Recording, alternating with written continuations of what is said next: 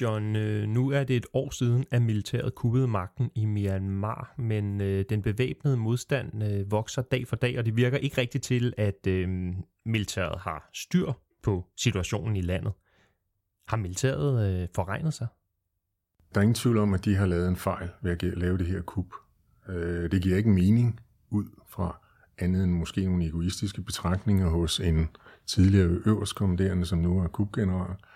De havde troet, at de kunne, de kunne ændre situationen, få kontrol over situationen med et snuptag. Så de er presset fuldstændig ud i noget, som de ikke har prøvet før. De har aldrig prøvet en full-blown konflikt i hele landet, selvom vi ikke taler om, om, om en, en borgerkrig, så er der jo konflikter over hele landet. Det har de ikke prøvet før, det har de ikke styr på. De har altid kunne spille grupper ud mod hinanden i forskellige dele af landet.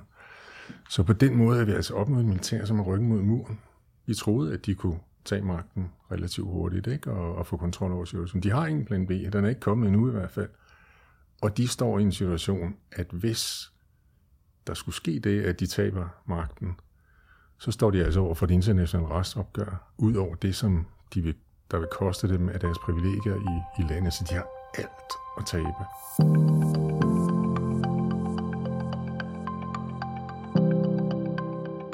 I dag, den 1. februar, er det præcis et år siden, at Myanmars militær gennemførte et kup og tog magten i landet. Dermed endte små 10 års demokratisk styre under ledelse af det tidligere frihedsikon og vinder af Nobels fredspris, Aung San Suu Kyi. Militæret havde tydeligvis regnet med, at magtovertagelsen ville blive hurtig og ukompliceret. Sådan er det ikke gået. Et år efter kuppet befinder Myanmar sig i en dyb konflikt, der har reddet landet fra hinanden politisk, økonomisk og socialt. Lokale borgerkrige har udviklet sig over store dele af Myanmar, og millioner af bemeser er på vej tilbage i absolut fattigdom. Myanmar ligner mere og mere en fejlslagen stat, og imens ser det internationale samfund i vid udstrækning passivt til. Vil Myanmars voksende modstandsbevægelse kunne besejre hæren? Og findes der en fredelig vej tilbage til et demokratisk Myanmar? Det ser vi nærmere på i denne anden af to podcasts om kuppet og krisen i Myanmar.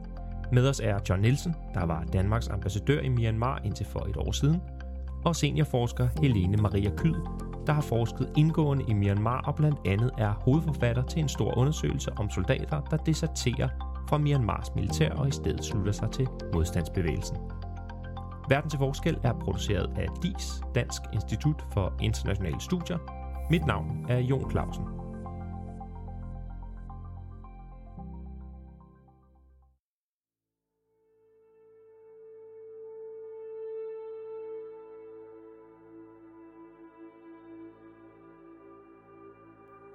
Ifølge organisationen Assistance Association for Political Prisoners har Myanmars militær siden kuppet dræbt omkring 1500 politiske modstandere, arresteret ca. 12.000 og dømt i alt 654. Men på trods af militærets forsøg på at slå ned på befolkningen, vokser den væbnede modstand alligevel dag for dag. John og Helene, hvad øh, er øh, status på situationen i øh, Myanmar her et år efter kuppet?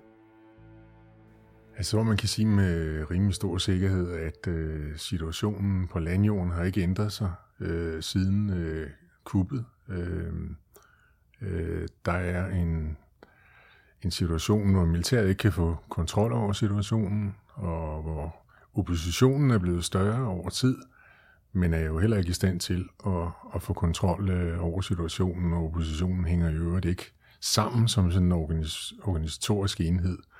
Så lige nu, hvis man kigger på situationen og den voldelige konflikt, den vokser bare hele tiden, dag for dag, men situationen ændrer sig ikke øh, overordnet set øh, på landjorden. Det, der har ændret sig meget, det er jo, at der i kølvandet på det her er opstået, altså først har der været en økonomisk krise, ikke? Hvor Myanmar jo inden for, ja, inden for det sidste halvandet år har mistet mindst 25 procent af sin økonomi, og måske 30 procent af sin økonomi. Det er altså en tredjedel af landets økonomi, der er mindre i dag end øh, for halvandet år siden. Og det har jo selvfølgelig haft en enorm afsmitning på, at der er rigtig mange mennesker, der er blevet arbejdsløse, der har mistet job, og, og, og på den anden side også har det i gang sat en humanitær krise, hvor øh, det er svært at vide, hvor mange mennesker, men der er i hvert fald millioner af mennesker, der i dag er afhængige af fødevarehjælp udefra, som er svært ved at komme ind. Og så vi har en humanitær krise øh, oven i en, en økonomisk krise. Øh, og lige nu er der jo ikke noget, der tyder på, at det her det ændrer sig forløb. Der er ikke nogen af siderne, der ser ud, som om de vil give ind. Øh, oppositionen er i hvert fald ikke indstillet på at give ind, og der er heller ikke noget, der tyder på, at der er splittelser i militæret eller, eller andre ting, der vil bidrage til, at øh, situationen ændrer sig. Ja, altså man kan jo tilføje øh, til det, du siger, øh, altså frygten og angsten i befolkningen, øh, den har jo sådan set været der hele tiden, men det jeg også fornemmer, når jeg taler med folk, det er, at den også er stigende. Og den tro, der var på, at vi skal nok vinde, revolutionen vinder over militæret, øh, den er på mange måder også dalende. Samtidig så prøver jeg også at være lidt optimistisk, hvis man sådan kigger historisk på Myanmar, og hvor splittet en nation det har været, og hvor svært det har været overhovedet at samle nogle grupperinger øh, i samfundet tidligere, måske lidt efter 88 oprøret. Men det er jo historisk, at trods alt øh, så mange fraktioner i landet er gået sammen, og man har også dannet den her øh, national enheds- eller samlingsregering, NUG, hvor man trods alt har forsøgt at være mere inkluderende i forhold til mindretalsrepræsentanter. Så der er jo sket nogle, nogle politiske skridt der, hvor man kan håbe, øh, at det er del af en proces, hvor så gradvist man kan få flere af de her øh, stærke etniske væbnede organisationer med. Helene, på trods af modstanden, øh, så er der jo ikke umiddelbart noget, der tyder på, at øh, militæret er ved at falde fra hinanden. Øh, ved vi noget om, øh, hvad der foregår øh, i, i militæret? Hvad kan, hvad kan svække øh, militærstyret?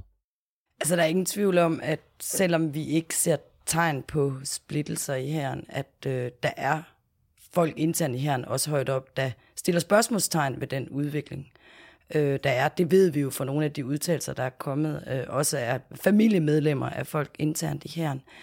Øh, men som vi har talt om tidligere, så er det jo bare ekstremt svært at komme ud af det. Ikke kun fordi man er, altså hele ens liv er bundet op øh, på det økonomisk, men også øh, fordi de ved jo heller ikke, hvilken fremtid de står overfor øh, hvis de går imod herrchefen. Hvad bliver udfaldet øh, af det her? Og der tænker jeg, at øh, når vi taler om soldater afhopper, som vi gjorde før, øh, og taler om, hvordan får man toppen øh, til at gå imod øh, kubgeneralen og herrchefen, så skal der nogle nogle samtaler i gang øh, omkring fremtiden for dem, der vælger at, at splitte i toppen. Øh, om det så handler om en form for amnesti, eller nogle alternative øh, strukturer, en alternativ her, som de kan indgå i. Fordi lige nu så spiller man jo forståeligt nok med musklerne omkring internationale øh, domstole, øh, som de skal stilles op øh, i forhold til toppen af herren. Men jeg tænker, at når John også siger, at de står med ryggen mod muren, så er det jo også fordi, det er svært for nogen at se en udvej. Øh, øh, ud af det her, som situationen er nu. I forhold til det der med, at herren er presset på slagmarken, det tror jeg også er relevant øh, at blive ved med at følge. Øh, vi ved, at det er utrolig svært for militæret at rekruttere øh, nye folk til herren. Vi ved, at øh, de har brug for at rekruttere for at kunne klare den her landsudbredte øh, væbnede konflikt, øh, der er nu. Vi har hørt, at de begyndte at træne børn øh, altså børn til soldater og deres koner. Så jeg tror virkelig også, at de er presset, selvom de selvfølgelig har de stærkeste våben, og der går øh, rygter om nu, at de får øh, hjælp også øh, internationalt. Øh, Iran og Israel og Rusland og andre lande, som leverer. Øhm, men de er presset, og hvis man formår at stoppe nogle af de der leverancer, øhm, så kunne det også presse øh, herren yderligere, øh, i hvert fald i forhold til at klare øh, konflikten på slagmarken. John, umiddelbart efter kuppet, så var der jo en enorm opmærksomhed omkring situationen i Myanmar. Øh, men forhandlingsmæssigt har konflikten været overladt til ASEAN, øh, som er sammenslutningen af sydøstasiatiske lande, øh, der tæller Filippinerne, Indonesien, Malaysia, Singapore og Thailand. Hvor befinder Myanmar sig på den øh, internationale øh, radar i dag? Altså, der er jo ingen tvivl om, at den internationale bevågenhed den er faldet. Øh, også fordi den er blevet overhalet ud øh, indenom af forskellige kriser, ikke? Øh, Afghanistan, Etiopien og nu, nu senest Ukraine. Ikke? Så på den måde er det, er, er, fylder Myanmar ikke så meget på den internationale agenda mere. Men øh, jeg tror også, at øh, altså Vesten har jo i hvert fald indset, at man har relativt lidt indflydelse på, hvad der sker i Myanmar. Øh, man i gang satte jo sanktioner øh, kort tid efter, øh, efter kuppet, ikke? og det, det har man sådan set kørt videre med, og det vil helt sikkert køre videre. Men jeg tror også, man er nødt til en erkendelse om, at de her sanktioner har ikke den store betydning. Altså, de fylder ikke rigtig noget for, for militæret, fordi de er i stand til at kompensere af andre veje for de indtægter, de måtte miste via de her sanktioner. Jeg siger ikke, at man ikke skal have sanktioner. De er et signal, og et nødvendigt signal øh, over for et land, øh, hvor man vil sige, at det her det er fuldstændig uacceptabelt, det der er sket og det der sker. Men de har altså haft relativt lidt øh, indflydelse på, og de har ingen, øh, ikke, ikke ført til nogen som helst øh, øh adfærdsændring øh, hos militæret. Så det, der er sket, er jo, at Vesten har lagt sig bag, øh, og i øvrigt sammen med Kina, bag ASEAN som det, den institution, som ligesom skulle løse konflikten forhandlingsmæssigt. Og det har kineserne øh, jo manøvreret rigtig fint, fordi de har fået, hvad de ville. De har fået, hvad den, den kinesiske udenrigsminister hele tiden har sagt i løbet af den her konflikt, det er, at vi skal have en asiatisk løsning på konflikten.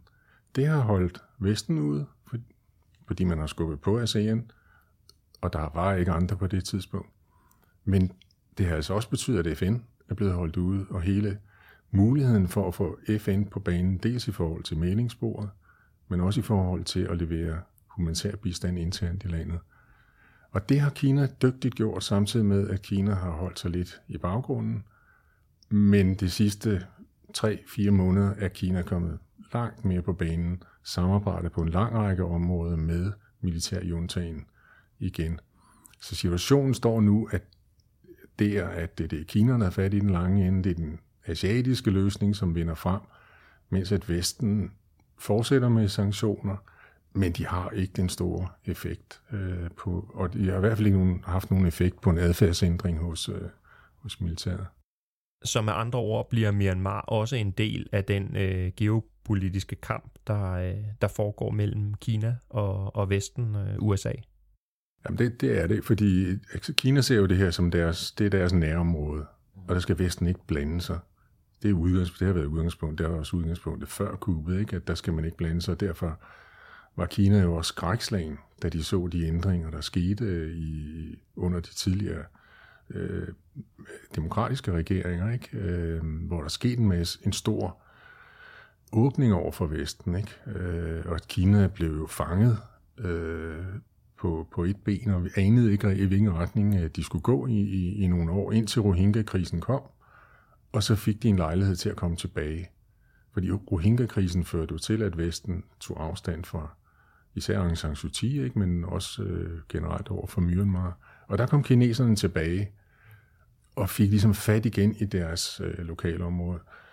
Det, der er jo sket så med, med Trump og med, med Biden, ikke, med den her skærpede retorik og den her skærpede konfrontation omkring, øh, eller konkurrence mellem USA og Kina, det, det, det udspiller sig jo i dag i Sydøstasien, og det udspiller sig i dag i, øh, i Kina, eller i, øh, i Myanmar. Ikke?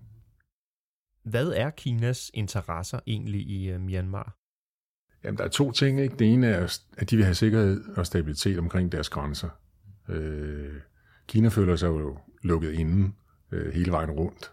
Og et af de områder, hvor de har en af de største grænser, har de jo mod Myanmar. Så det er den ene ting, at der, der har været ustabilitet igennem mange år, men der vil de have stabilitet. Deres alt overvejende formål med øh, og interesse i Myanmar, det er at få adgang til det indiske ocean gennem anlæg af en øh, jernbane og øh, olie- og gaslinje fra Kunming, som er den største by i Yunnan-provinsen, og ud til øh, Rakhine. Øh, det, der er tanken, er selvfølgelig dels at skabe nogle, noget økonomisk udvikling, øh, og Kina får adgang til at få olie og gas ind billigt fra, fra øh, Mellemøsten af den vej. Men det primære formål er at få adgang til øh, en flådebase ude i Rakhine, så man har adgang til en flådebase i, i det indiske ocean. Og det vil jo bidrage til at ændre den sikkerhedspolitiske øh, arkitektur i, i området. Helene, hvordan oplever Myanmars befolkning den internationale støtte eller øh, mangel øh, på samme? Jeg tror, mange er skuffet.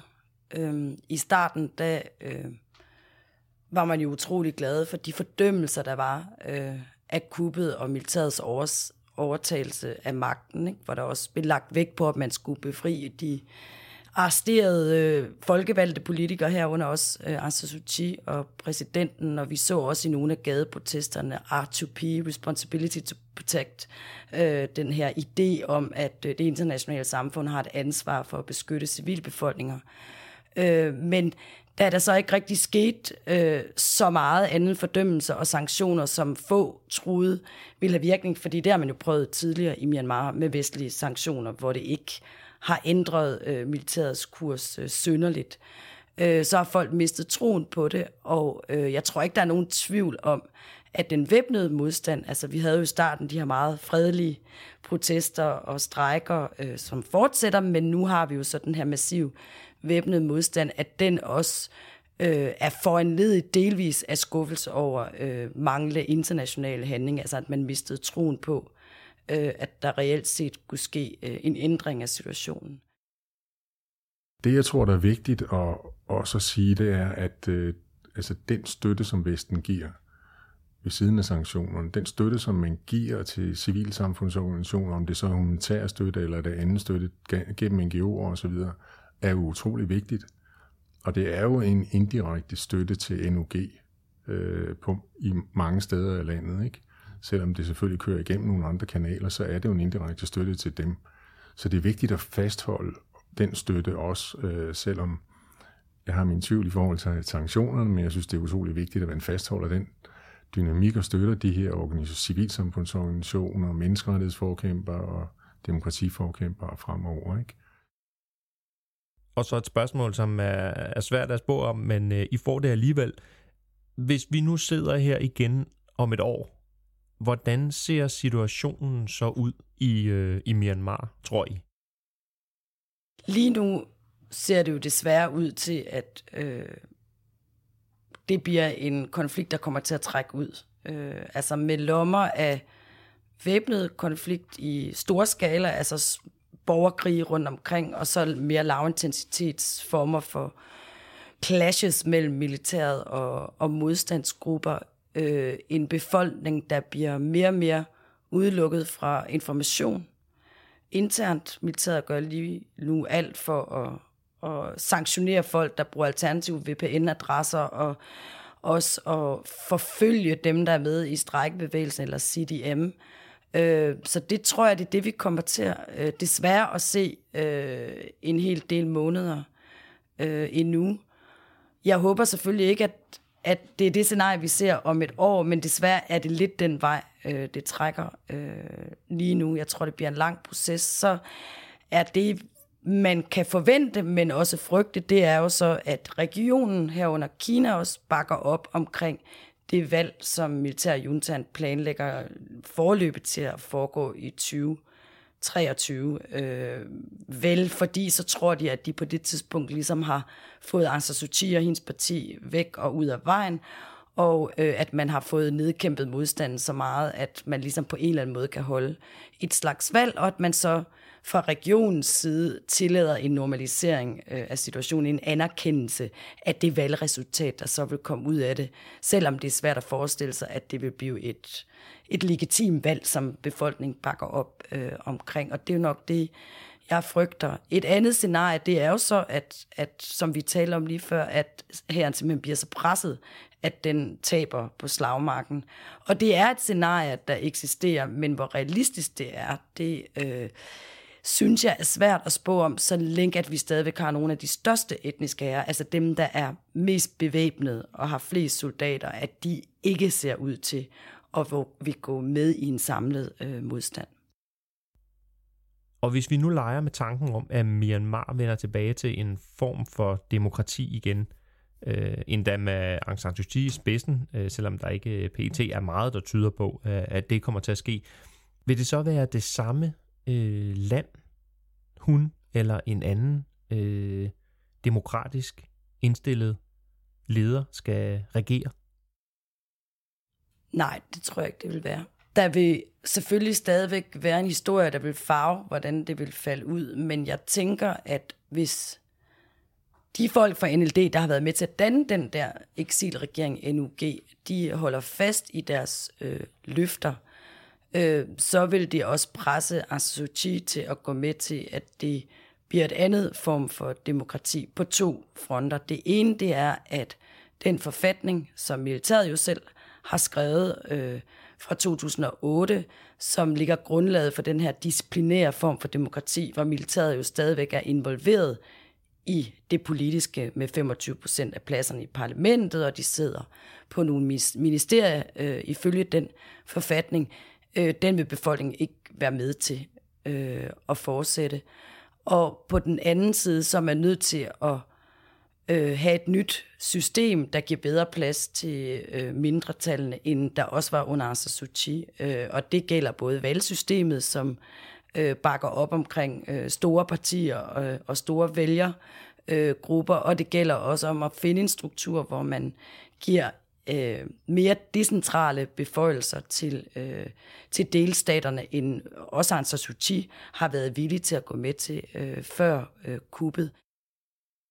Jeg tror, en af de ting, som, som vil være, gøre det meget anderledes, hvis, og i så fald, jeg tror ikke på, at Aung San Suu Kyi, hun kommer ud, med mindre at Min Lang bliver fjernet, og militæret på en eller anden måde øh, bryder sammen, så kommer hun ikke ud, øh, og kommer til at spille en politisk rolle. Men den virkelighed, hun kommer ud til, vil være helt anderledes. Fordi du har haft øh, en situation, hvor størstedelen af befolkningen, eller en stor del af befolkningen i hvert fald har overskrevet den røde linje. Hun har jo altid stået for en ikke-voldslinje. Den er for længst overskrevet. Og hele den der ungdom, som vi har talt om, som, som har oplevet det her øh, gennembrud med sociale medier og, og, og, og, og fået en, en adgang til verden, som de aldrig har haft før, de er jo for længst brudt med den linje nu, og mange af dem er også øh, grebet til våben og søgt op i, i områder omkring den øh, grænsen, ikke? Og, og deltager nu i, i guerillabekæmpelse i, øh, eller kampe i, øh, i, i, i de store byer. Så på den måde kommer hun ud til det, en helt anden verden, end det hun kendte fra før. Og der har jeg svært ved at se hende spille en, en rolle. Øh, så skal det ske meget snart. Øh, hvis vi taler om 3-4 år, så er hun snart så er hun 80 år, ikke? Øh, så kommer hun ikke til at spille en, en, en vigtig rolle i det. Jeg tror, det der er vigtigt øh, at, at tænke på, at vi, vi altså Myanmars militær vil og skal spille en rolle i en løsning på det her. Jeg tror ikke på, at man kan fjerne Myanmars militær. Øh, og på, man kan så sige, hvad sker der, hvis det sker? Står vi så i en situation, hvor vi har altså 20 væbnede grupper i landet, hvor en del af dem, også lige nu, bekæmper hinanden. Altså, så kan vi få en borgerkrig. Altså, så kan vi få noget, der virkelig bliver voldsomt, ikke? Så på en eller anden måde skal man have militæret med i en eller anden løsning, og med at få dem øh, til at acceptere, at de bliver underordnede øh, civile instanser fremover, øh, hvis Myanmar skal komme tilbage på en demokratisk udvikling. Men at forestille sig, at militæret ikke vil være en del af at finde en løsning, eller det har jeg meget svært ved at se øh, for mig. Øh, og det, det tror jeg ikke på. Nej, det man så kan håbe, det er jo, at altså, der er jo forskellige generationer og personligheder inde i militæret, ikke? og jeg tænker, at dem, der øh, er bag kuppet og herrechefen nu, øh, er måske i et ideelt scenarie ikke dem, man skulle forhandle med, men finde nogle interne militære, som vi også så i 2010 og 11, som er villige til at reformere og åbne op. Øh, og det har vi jo set gennem dem. Øh, vi har også set det i de etniske væbnede grupper. Der er også splittelser, der er også hardliners, som man kalder dem, også softliners, altså softliners, som er villige til at forhandle øh, omkring at finde en løsning øh, på en eller anden form for samlet system. Man taler jo nu om øh, et føderalt øh, demokrati, og det er ikke noget nyt i Myanmar. Det har mange af de etniske organisationer talt om siden øh, uafhængigheden. Nogle af dem vil også love det af Aung Suu Kyi's far, inden han blev dræbt, og inden øh, uafhængigheden helt kom på plads, øh, som jo involverer en eller anden form for decentralisering og medbestemmelse, men man taler også om et føderal her, altså en ny struktur, nogle nye strukturer, hvor man indlemmer øh, de forskellige væbnede grupper i et føderalt øh, system, øhm, sammen med en, en, en, en hær, der ligesom dækker hele landet. Og altså, det er jo sådan nogle strukturelle løsninger, som man har diskuteret i årtier, men som man så kan håbe, at den situation, vi er nu, giver anledning til, at man tager fat i igen og finder nogle øh, vedvarende øh, løsninger omkring.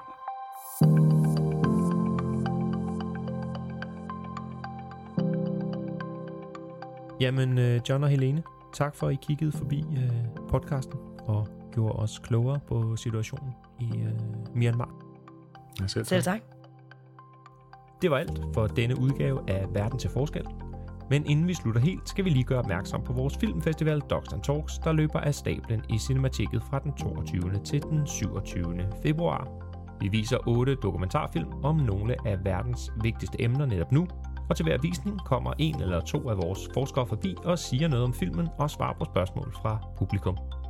Vi kommer til at tale klimaforandringer, oprør og revolution, Kinas rolle i verden, kunstig intelligens, yderliggående politiske bevægelser, og så skal vi også tale om netop Myanmar, når vi viser filmen Myanmar Spring.